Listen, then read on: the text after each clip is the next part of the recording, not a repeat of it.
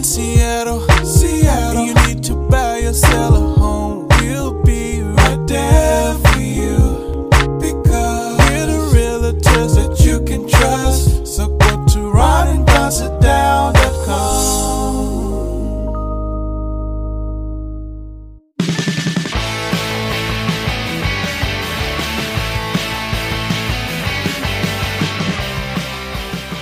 Don't go anywhere unless you want to. It's the Ron and Don Show, starring Ron and Don, and sometimes me at ronanddon.com. Hey, you guys, what's going on? Welcome to episode 615 now of the Ron and Don Show, and we are on the Ron and Don Radio Network. And once again, there's Ron Upshaw, Don O'Neill, Charlie the Dog. Uh, we're live in the Les Schwab Studios. What is up, Ronadon Nation? Hey, coming up on the Ron and Don Show, let's talk about some young households that are actually giving up on home ownership.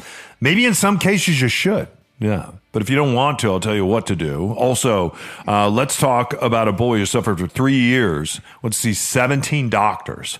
And then guess what? His suffering was over because AI actually figured out what 17 doctors could not. Before we get to that, though, let's get to this the tiny house movement. Yeah, every time I used to turn on my Instagram or my Facebook, I saw tiny houses everywhere. In fact, when I was just down in Arizona doing some slot canyon climbing and rappelling, I saw tiny houses, tiny cabins, tiny stagecoaches, tiny teepees. Tiny everything was everywhere. And uh, you can rent those out in the middle of the desert. Uh, a lot of people are doing that in Joshua Tree as well. I'm sitting uh, next to a guy, though, that's part of the tiny house movement. And Ron, uh, we just got done reading an article that said, whatever happened to the tiny house movement? And usually movements move. So is it move backwards, forwards, kind of changed, disenfranchised? What's going on with the tiny house movement? Uh, this is, uh, of course, I've been fascinated with this for a long time, and as you said, I, I currently own a tiny house. Um, uh, it's interesting to me on whatever happened to it. I think it depends on on what you were trying to get out of it. So I think there was one type of uh, person that didn't understand some of the technicalities of this. And what do I mean by that? Well, if you bought the one that you would see on Instagram or on like the tiny house shows on Netflix, you weren't actually buying a house. You were buying uh, a mobile home. You're buying a trailer with a house sitting on top of it. And so what, what does that mean? Well, it's, you can't get a, a home loan on that. And if you don't own a piece of land, you basically bought an RV. And so I think a lot of people, because the name had changed from recreational vehicle to tiny house, they thought they were buying a house. And if nobody educated them on the fact that they weren't buying a house, I think many of those people got disenfranchised because they're like, wow, now I got to buy a truck to pull this thing around. And now I'm paying rent on a place to put this tiny house. And it was the dream was I could spend fifty to a hundred thousand dollars and be a homeowner and be debt free. And really that wasn't what they got. And so I think there was a category of people that, um, had a sour taste in their mouth to try to dip their toe in that. Then you have a second group of people um, that did know what was going on, and they did. Uh, they were accustomed to RV lifestyle, and they just wanted a better build quality. I think those people are thrilled with it, and you can see them around America in campgrounds and in, in different spots in the world where they've been able to figure that out, and that's what they wanted, and that's what they got. And then there's people like me that decided to buy a trailer and then and a piece of land and the thing doesn't move. So I have a tiny house on wheels that is permanently parked or semi permanently parked. I theoretically could uh, detach some of the plumbing and some of the septic stuff and drive it away. But my intention is, is to have this thing on my land. So I bought a piece of land first. Then I bought the tiny house second. I installed the tiny house on my land and it's been there ever since. And so, um, in that scenario, it really is similar to a, a house a house that's not on a foundation, a house that sits on a trailer. And let's be honest, I never get invited there, but my son does because my son is kind of a tiny person. Ron only invites people that are five foot five and under to your tiny house. Hey-o. Correct? Yeah. uh, anyway, What, what do you think for someone that's not a tiny house owner, how you see the movement or lack thereof? well, I think it's different when you're going to live there full time. Like, could you live live in that trailer full time? It would. I mean, you could. No, Uh, could you? could you? Uh, uh, I think that's what happened. Probably, like, if push comes to a lot, shove, I I think a lot of people love the minimalist thing. They were watching the min- minimalist thing on TV, and they said, "I'm going to do that." And then they started because because anytime you put anything about your tiny house online, people go crazy for it. Like there's there's a real thirst for it, and they find it to be very interesting. Everybody does, and the, and and and so I think people have dreams of being a minimalist living in these homes. People try to do it with kids. They try to launch a television show and all kinds of different things. And then you just find out that uh, you, you see this when you travel. Like uh, Americans, we just, we kind of need our space. And, and a lot of times when you're in other cultures, people stand a lot closer to each other and they speak a lot closer and they're a lot more intimate and not us, man. We need three to five feet with the person that, that we're chatting with. And I think it's the same thing in a, in, in a tiny house. I, I, you know, my mom was staying here for a while with, with Charlie the dog and my son. And as big as the house is, I was really glad that we had multiple floors, multiple bathrooms, multiple showers, uh, because growing up, I actually grew up in track housing in kind of a tiny house. And I lived in a room that had a bunk bed with my brother. My cousins had bunk beds and a single bed. There were three brothers living in the same room in, in kind of a tiny house in Gurnee, Illinois. Too tiny, man. It's just too tiny. Yeah, I- once, you, I when- once you get used to space, you want you want that space, and it's okay to go visit a tiny house and have a little camping trip or doing whatever. But to do that full time is is is very very tough. So- Yeah, I agree with you. I don't think I've ever spent more than in one continuous stretch, maybe four days. Like so, it's, it hasn't been a thing where I'll, I'll go up there for a month Yeah. and, and not come home. Uh, so yeah, you're right. That is, so, but I knew that. I knew that going in of what my goal was, and you know, I've made improvements on the land that made that price increased. I've made improvements on the tiny house to to make it more valuable than when I bought it. So I've built a place that for me ticked the boxes. It's a it's a second piece of property. It's in, I've increased I've forced appreciation and increase in value, and I get to utilize it when I want to break from the city and, and go up there because I enjoy nature. I enjoy hiking. I enjoy making a campfire. I enjoy being by the river. Uh, all of those things I enjoy. I enjoy going skiing. So it's by a ski area. It has all it ticks all the boxes for me.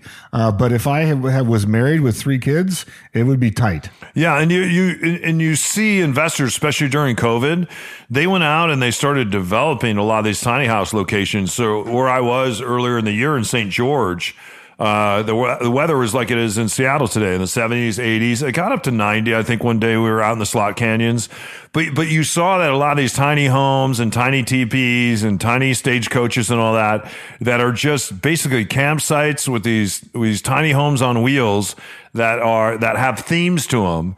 You see them set up in, in the middle of the desert, and again, they did, did that during COVID. They did very well during COVID. They're struggling right now, and and if you went and visited any of those tiny homes at this point, where it's 110, 115 degrees in some of those same places, th- th- those places are just sitting vacant. Where during COVID they didn't because people didn't have other other places to go. So I I I think you saw investors jump on this. I think they built too many of them. And when people talk about, hey, you know, the vacation rental market is stagnant or the vacation rental market isn't working right now, that kind of vacation rental market, like my vacation rentals are working great. Those particular vacation rentals, though, those are suffering. Uh, one, because they launched during COVID. Two, they made too many of them. And number three, it is hot as hell right now in most areas of the country if you're not in Seattle, Washington. So we will see you on the other side of this.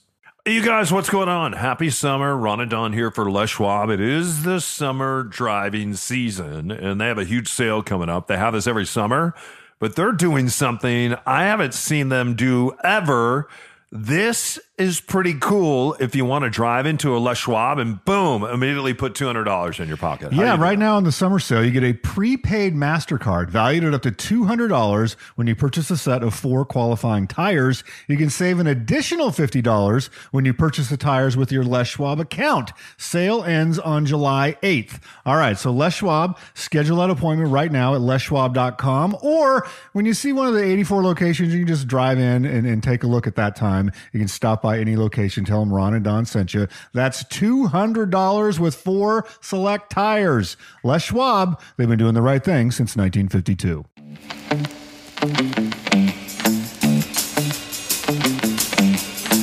Investors, listen to me. You know, some investors aren't really investors, they're flippers. They're looking to buy a house and uh, flip it.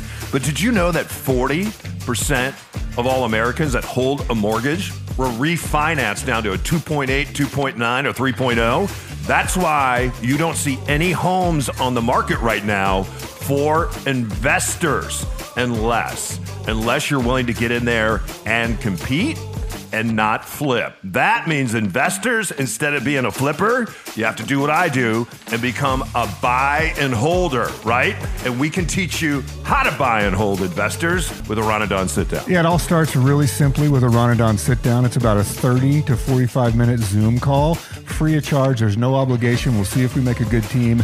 Email me directly, ron at ronanddon.com, or you can go to the website, ronanddonsitdown.com.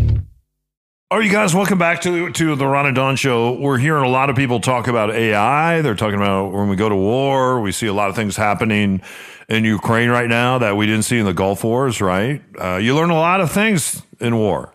You learn to not send uh, canvas covered jeeps uh, over to the Middle East because of something called an IED, which they started building in Ireland decades ago, and then those same bomb builders were hired by Al Qaeda to help them learn how to build IEDs to blow up Americans.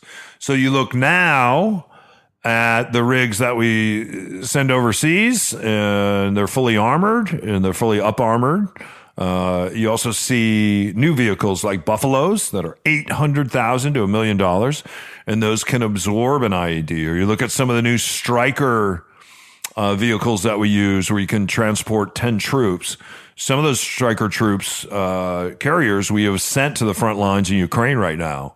Uh, and that's what's helping them stay alive on the battlefield are those Stryker vehicles. We wouldn't have known that if we hadn't gone to war in places like Iraq and Afghanistan. You think about aviation and what we have learned about helicopters and those big Jolly Green Giants that we used to fly. Then you look at modern aviation today. A lot of that had to do uh, with what happened in the Vietnam War, the Korean War. You look at aircraft carriers today. You look at a aircraft carrier that has cost billions of dollars, the Gerald Ford, that is finally uh, uh, out on the seas after I don't know. I think it's I think it's been in mothballs. They've been working on this thing for the past fifteen years. So anyway, war has helped us to move forward to understand things. We're seeing that now with technology, AI, and drones. Uh, we're learning, Russia's learning, China's learning. Everyone's learning. And, and, and again, a lot of times we hear AI, we hear about war or we hear about AI, we should fear this, it's come to take our jobs. But at the same time, I think in the medical community, the medical community, they're excited about AI. In fact, there's a story about a young boy who had been to see 17, he's seen 17 different doctors. He's been suffering for three years. And Ron, it was AI that finally stepped in and figured this thing out, right? Yeah, this is exciting and a little terrifying at the same time. Uh, as you said, went to 17 different doctors. Here's the blind spot of the medical profession is it's specialized. So there are, if you have a foot problem, you go to the foot doctor. If you have an eye problem, you go to the eye doctor, uh, et cetera, et cetera. If you have a heart problem, you go to the heart doctor. And so with this kid, he would get a symptom uh, in his mouth and he would go to the dentist. And so the dentist would pers- look at the, the symptoms, prescribe something uh, in dentistry, and he would get a little bit of relief. Then he would have a, a different problem and he would go to that doctor, et cetera, et cetera. There was no one that they went to that was tying all these things together. Um, of course, I had a similar thing, and I finally went to a rheumatologist, which is kind of what they do is try to connect all the dots. Um, and so in this case, it took them a while. It's like, how do we connect all these dots? And so what this mom did is fed all of the symptomology, all of the things and, and treatments from all the 17 different doctors. Then AI tried to fill in the gap. And so in this case, it was successful. They said, what about this diagnosis that no one had brought up before? She then got, uh, saw a keyword, went to Facebook, joined that group, saw, met other families that had similar diagnoses and then able to get her, her son properly diagnosed. The danger is, is if people try to do this on their own because the large language model, which is what AI does right now, uh, it will try to close any gaps. And so we've seen this, the danger of this with propaganda is if you say to AI, Hey, I need you to write a, write a 10,000 word essay that's anti-vax that includes six different studies in it that prove that it's bad. If those studies don't exist, AI will invent those studies.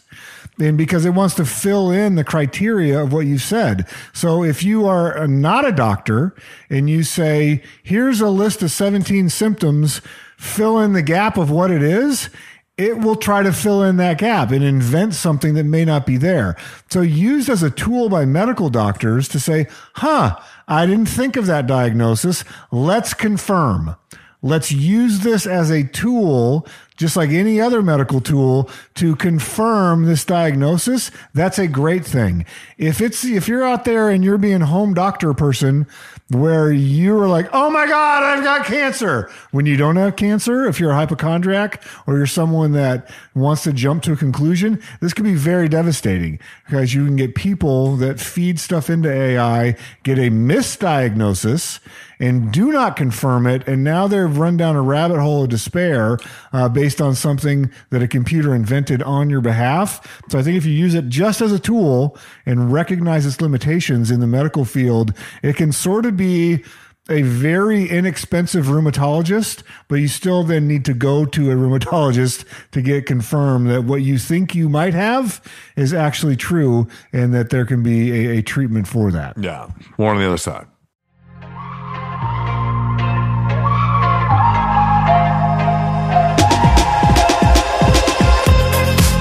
It's Ron. I'm here with Mitch Weeks from Mitch.loans. And Mitch, we've seen interest rates rise rapidly here uh, over the past year, 18 months.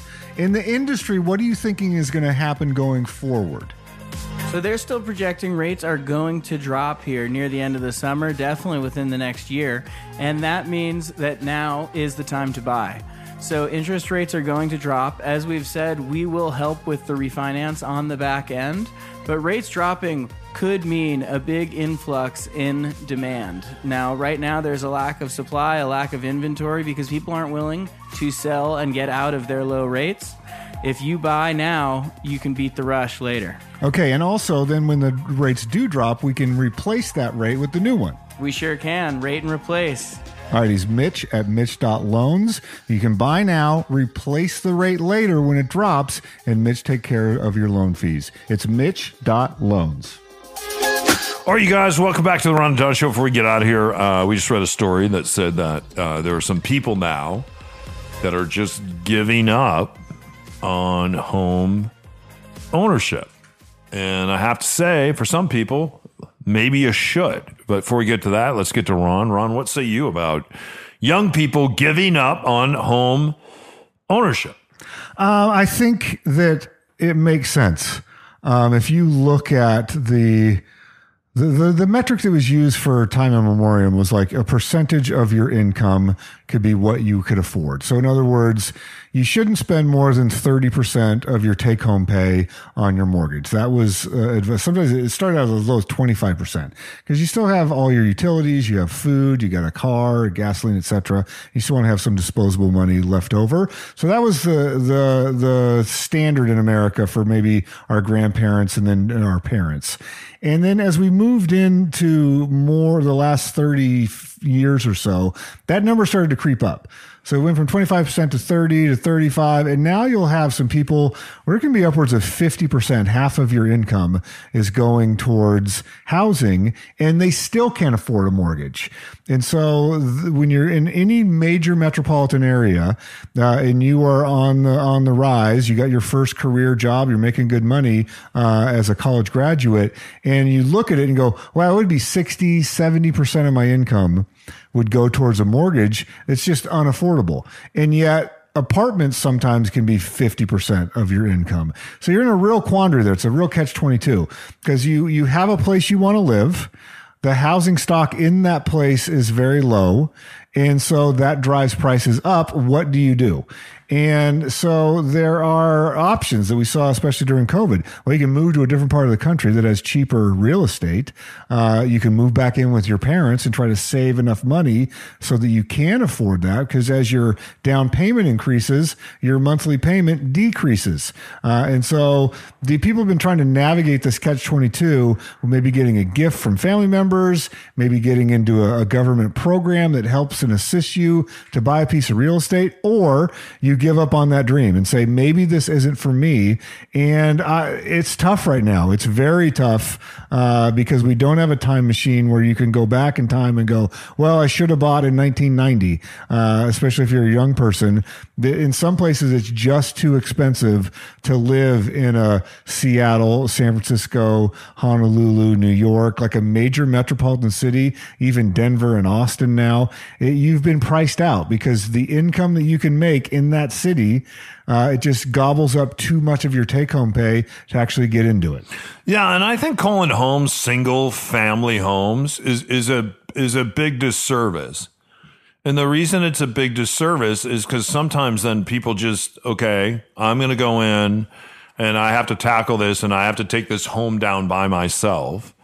And if I don't have a partner, like for me, I don't have a partner. So any kind of real estate that I do, and I and I mean a romantic partner in my life, I either have to do myself or or I have other partners. So I know a young lady that was looking to buy a single family home and couldn't do it, and she's a single mom. And I said, Well, why don't you find two friends that are in the same situation that you are in? And then use the leverage. Now, now, now you have three people that have W 2 jobs, not one. You have three people that have W 2 jobs. Go out and buy a fourplex. You're going to live in one of the doors. Your other friends are going to live behind one of those doors. And then that fourth door is going to be a door that you guys are going to rent out and you're going to share that income and you're going to use that income to do whatever you want to do with it. Maybe you're going to take some of that income, put it in your pocket, and raise your kids. Maybe you're going to take some of that income, go on vacation. Maybe you're going to take that income and reinvest that in that property and improve the property. Then what you're going to do, the three of you, is you're going to continue to pay this property down until one day you have a chunk of money that you can pull out of this property.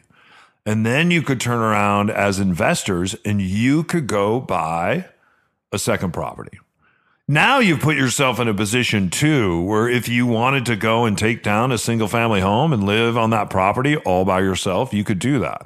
So I think sometimes in life, what we have to do is take a step back, look at things differently, ask ourselves, who are people in my life that I trust?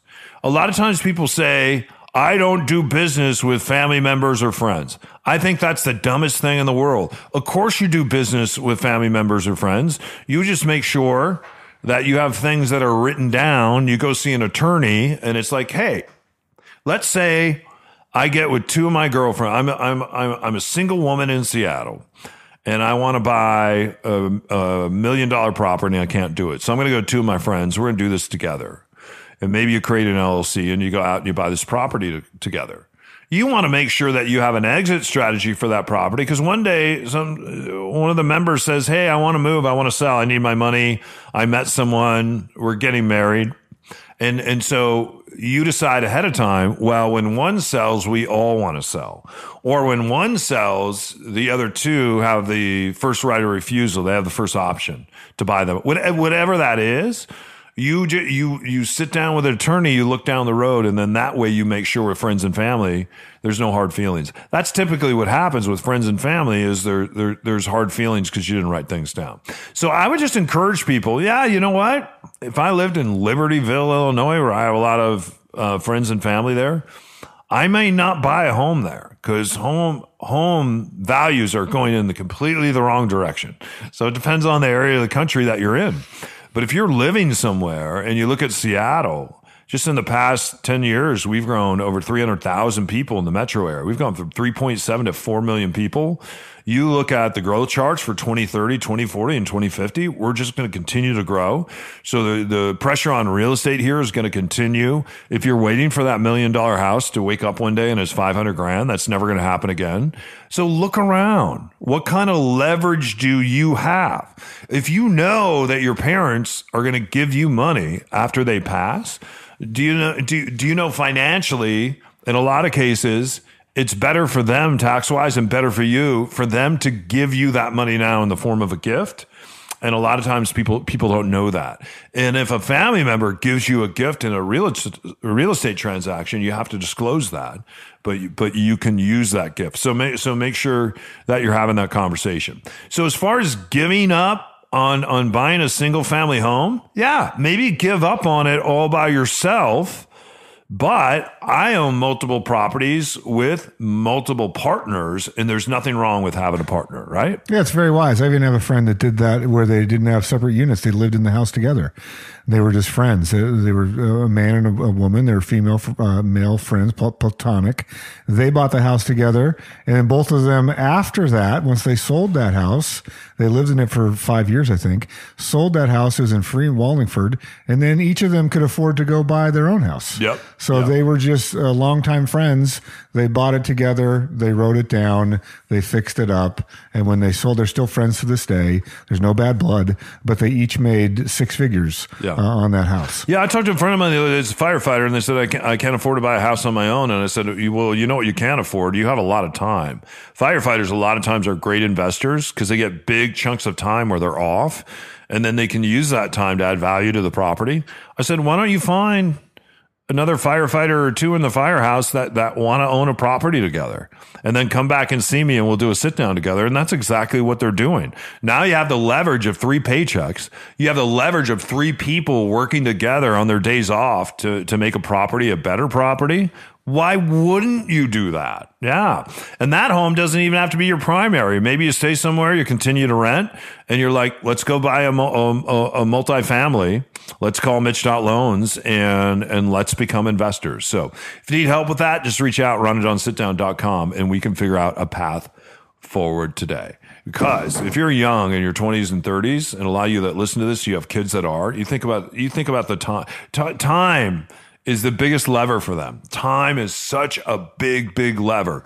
You you you buy a home now, you continue to invest in a Roth IRA at a very young age, and they're going to be multimillionaires when they get older. They'll get rich, they'll garner wealth very slowly. And then as they get older, they won't become a burden on anyone else to be able to travel and do all the cool things that they ever wanted to do. Because at the end of the day, wealth is, for me, is not about driving a Maserati. It's just about freedom, about not being a burden to my son or anyone else or society as I get older, being able to take care of myself, also being able to take care of others through philanthropy and take care of my family with, uh, with Gunnar and Charlie as well. All right. So if you need us, uh, just reach out. We do a sit down today. If you need a buyer's playbook or a seller's playbook, just reach out. It's about a 20 minute read. Sit down. Uh, we'll send it to you and then we'll do a sit down after that. All right. Ron and Don, sit down.com. For Ron and myself, thanks for listening to this episode of the Ron and Don Show. Don't forget every Friday, if you're interested in real estate, every Friday we, we drop a real estate only edition of the Ron and Don Show. And coming up this Friday, we're going to be talking about what? We're going to be talking about for people out there that want to invest in a home. And there's a brand new product that Mitch has. I think people are going to be excited about. Yeah, it's a it's a new program where you can buy an investment property, and for the first time that I'm aware of, they they sort of uh, look at the property cash flow and they consider that in the loan approval. Uh, Mitch will explain more of how that's going to work, and and Friday's Real Estate Only Show. Check us out at ronanddonsitdown.com or you can email me directly at ron at ronanddon.com to do that sit down Zoom call. Yeah, head up, shoulders back. We'll see you next time. You're listening to the Ron and Don Show. Away on the Ron and Don Radio Network. Now keep your head up and your shoulders back and keep blowing that trumpet, and we'll see you next time. Only, Only, only, only, only. only on the Ron and Don Radio Network.